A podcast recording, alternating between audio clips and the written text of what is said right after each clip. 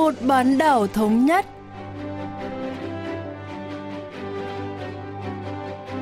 Thanh Hảo xin kính chào quý vị và các bạn. Mời quý vị và các bạn cùng theo dõi chuyên mục Vì một bán đảo thống nhất của Đài Phát thanh Quốc tế Hàn Quốc KBS World Radio.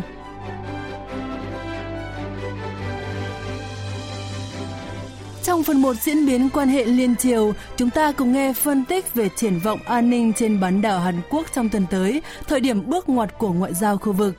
Ở phần tiếp theo cận cảnh Bắc Triều Tiên, mời các bạn tìm hiểu về khu nghỉ dưỡng trượt tuyết trên đèo Ma Sik ở miền Bắc.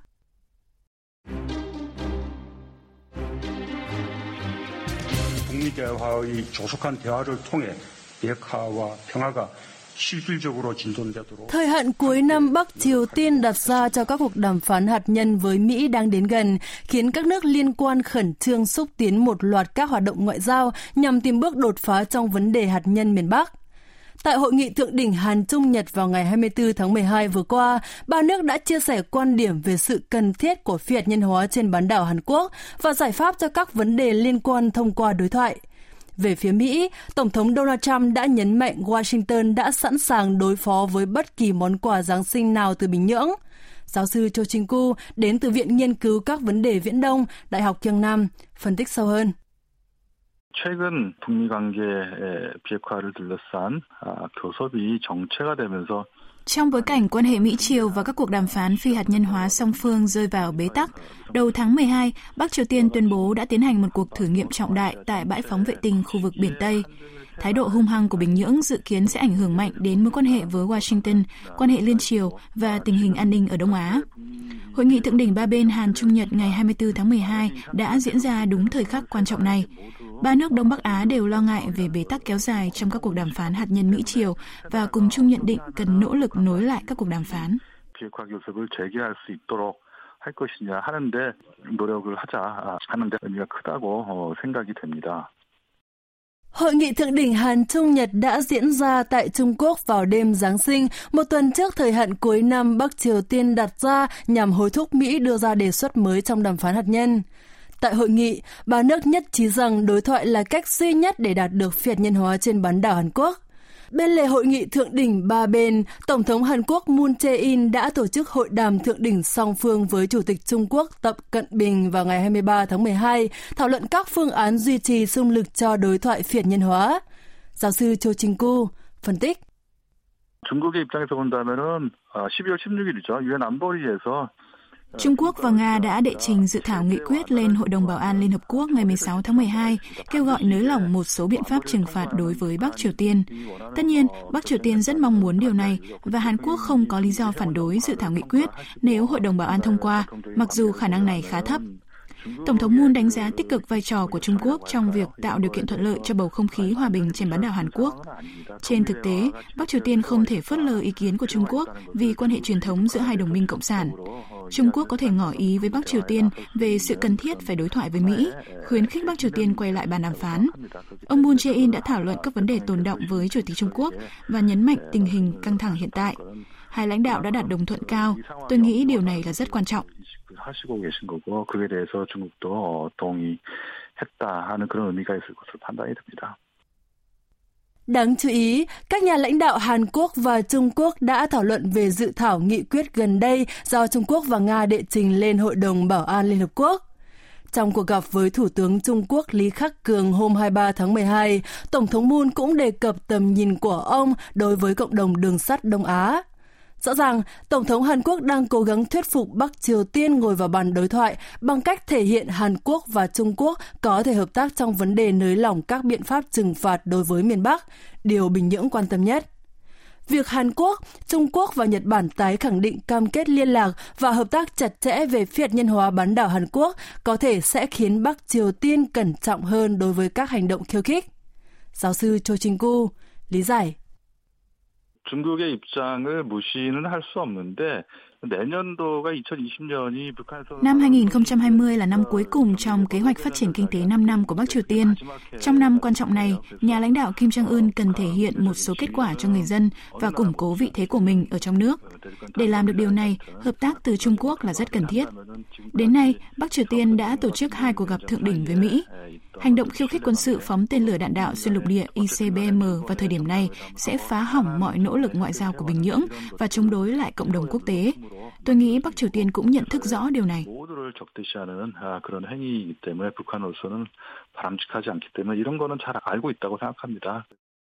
Đầu tháng 12, Bắc Triều Tiên tiết lộ món quà Giáng sinh của họ sẽ phụ thuộc vào thái độ của Washington.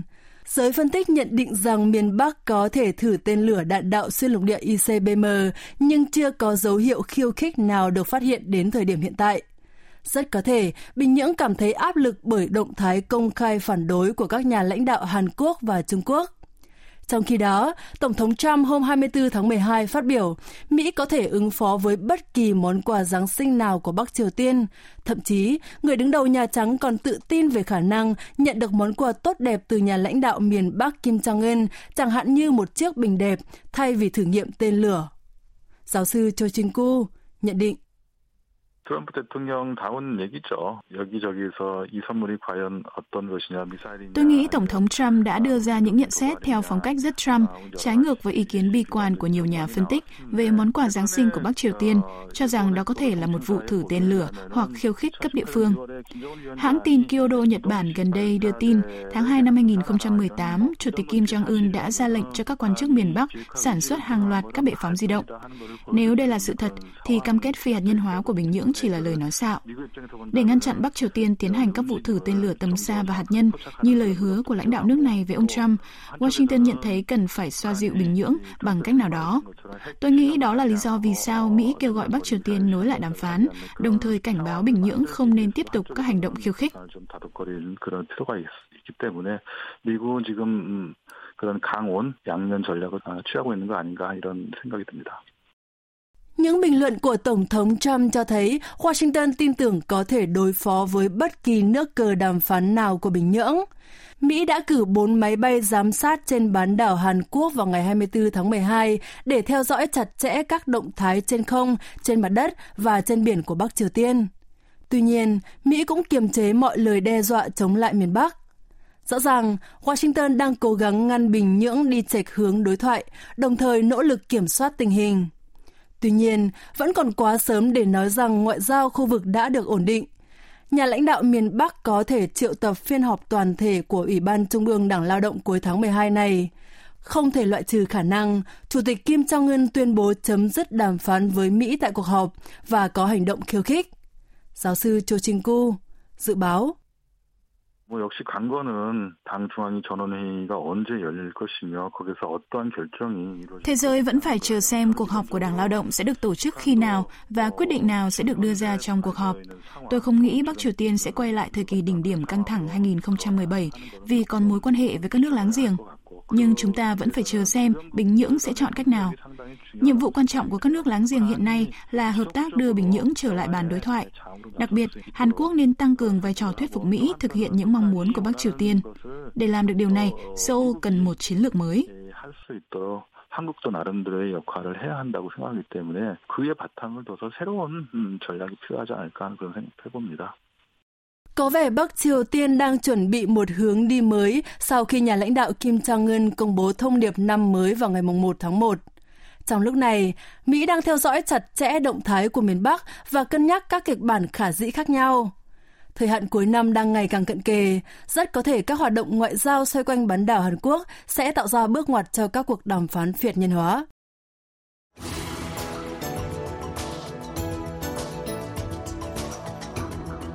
Trước thềm hội nghị thượng đỉnh Mỹ Triều đầu tiên tại Singapore hồi tháng 6 năm ngoái, Bình Nhưỡng đã nhất quyết yêu cầu hỗ trợ kinh tế là một trong những điều kiện đàm phán.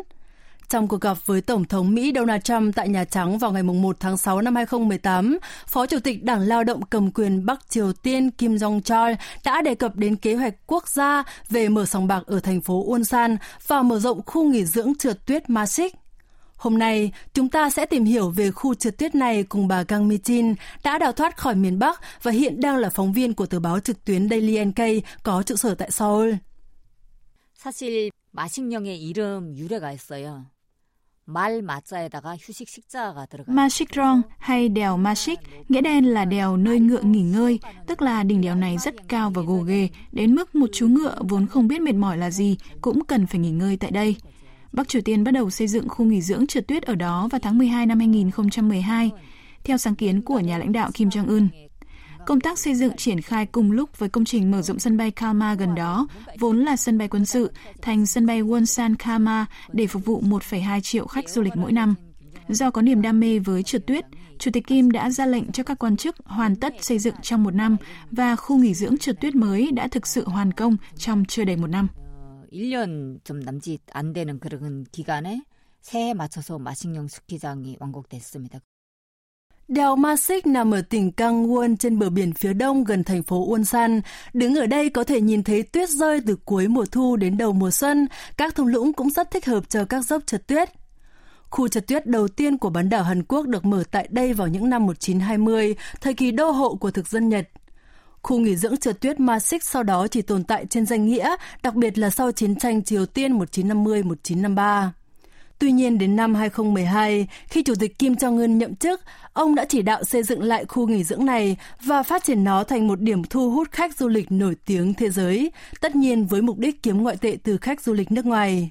Cả nước đã tăng tốc xây dựng để hoàn thành khu nghỉ dưỡng trượt tuyết vào tháng 12 năm 2013, tạo ra khẩu hiệu mới tốc độ đèo Masik nhà lãnh đạo Kim Jong-un, vốn yêu thích trượt tuyết từ hồi du học ở Thụy Sĩ, đã dành sự quan tâm đặc biệt đến khu nghỉ dưỡng mới và đã tự đi cắp treo trượt tuyết tại đây trước khi khánh thành công trình.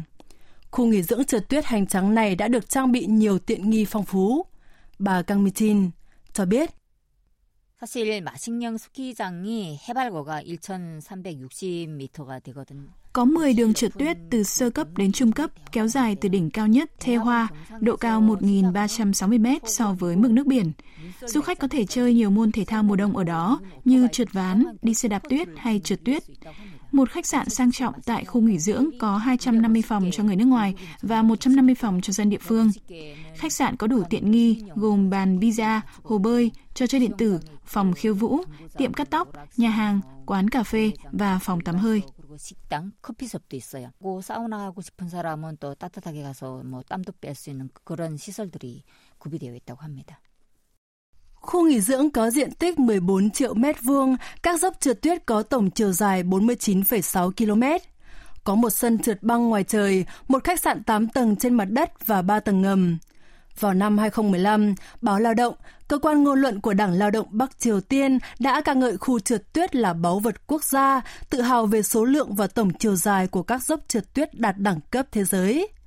Nhiều người dân miền Bắc ao ước đến thăm khu nghỉ dưỡng trượt tuyết xa hoa, biểu tượng của sự phát triển kinh tế dưới thời lãnh đạo Kim Jong-un. Bà Kang Mi-jin cho biết thêm. 일반 주민들도 얼마든지 갈 수 있습니다. 돈만 내면. 요금 같은 경우는 개별적으로 Người dân địa phương được thoải mái đến khu nghỉ dưỡng miễn là có tiền. Phí ăn ở trong 3 ngày là khoảng 400 đô la Mỹ. Tôi nghe nói 6 người Bắc Triều Tiên đã góp tiền đi đến khu trượt tuyết chỉ để sử dụng các tiện nghi xa hoa ở đây. Với số tiền đó, họ có thể mua gạo trong cả năm. Nhưng họ nói rằng khu nghỉ dưỡng này rất đáng ghé thăm. Tôi đã rất ngạc nhiên khi nghe điều đó. 그때 그 이야기를 듣고 엄청 오 많이 발전했다. 저는 그렇게 느꼈습니다. Ở Bắc Triều Tiên, trượt tuyết không chỉ là hoạt động giải trí mà còn được coi là một phần không thể thiếu trong cuộc sống. Ở phía bắc tỉnh Kangwon, nơi có tuyết rơi dày vào mùa đông, học sinh được yêu cầu diễu hành trên ván trượt tuyết. Còn người dân địa phương cũng dùng ván trượt làm phương tiện đi lại. Họ có thể trượt tuyết đi bất cứ nơi đâu vì những con đường được bao phủ hoàn toàn bởi lớp tuyết dày hơn 10 cm.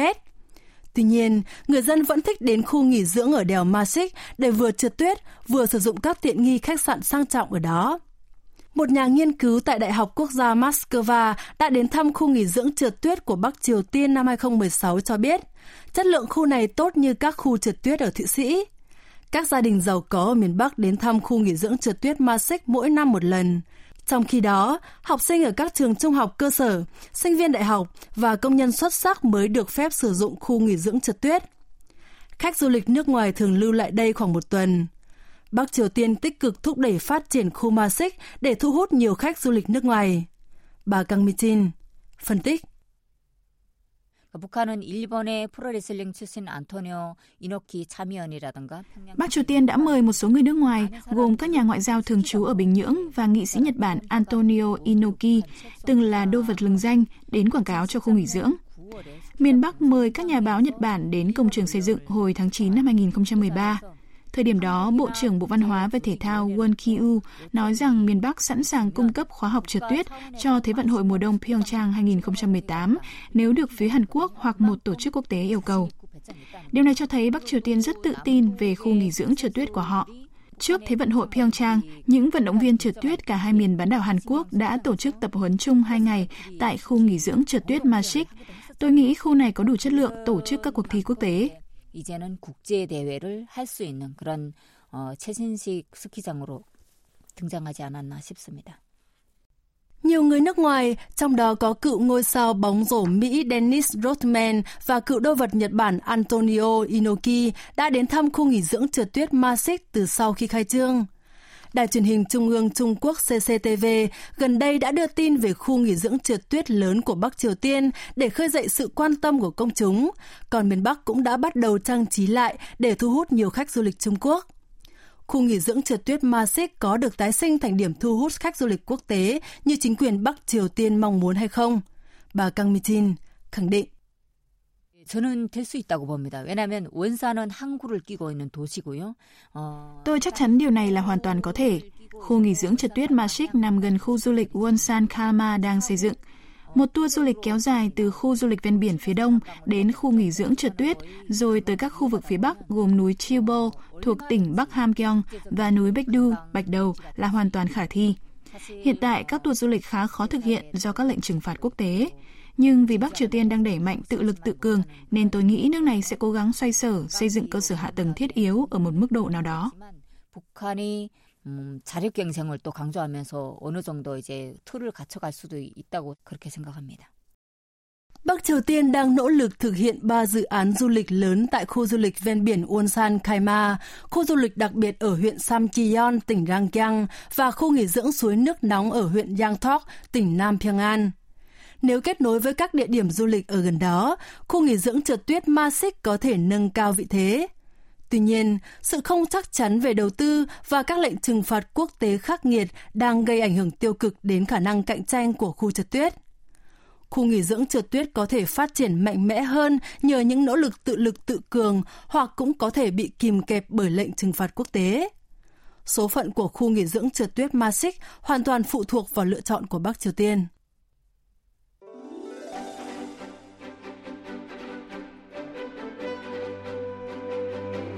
Quý vị và các bạn vừa lắng nghe chuyên mục Vì một bán đảo thống nhất của Đài Phát thanh Quốc tế Hàn Quốc KBS World Radio. Cảm ơn quý vị và các bạn đã quan tâm theo dõi. Xin kính chào tạm biệt và hẹn gặp lại trong chuyên mục tuần sau.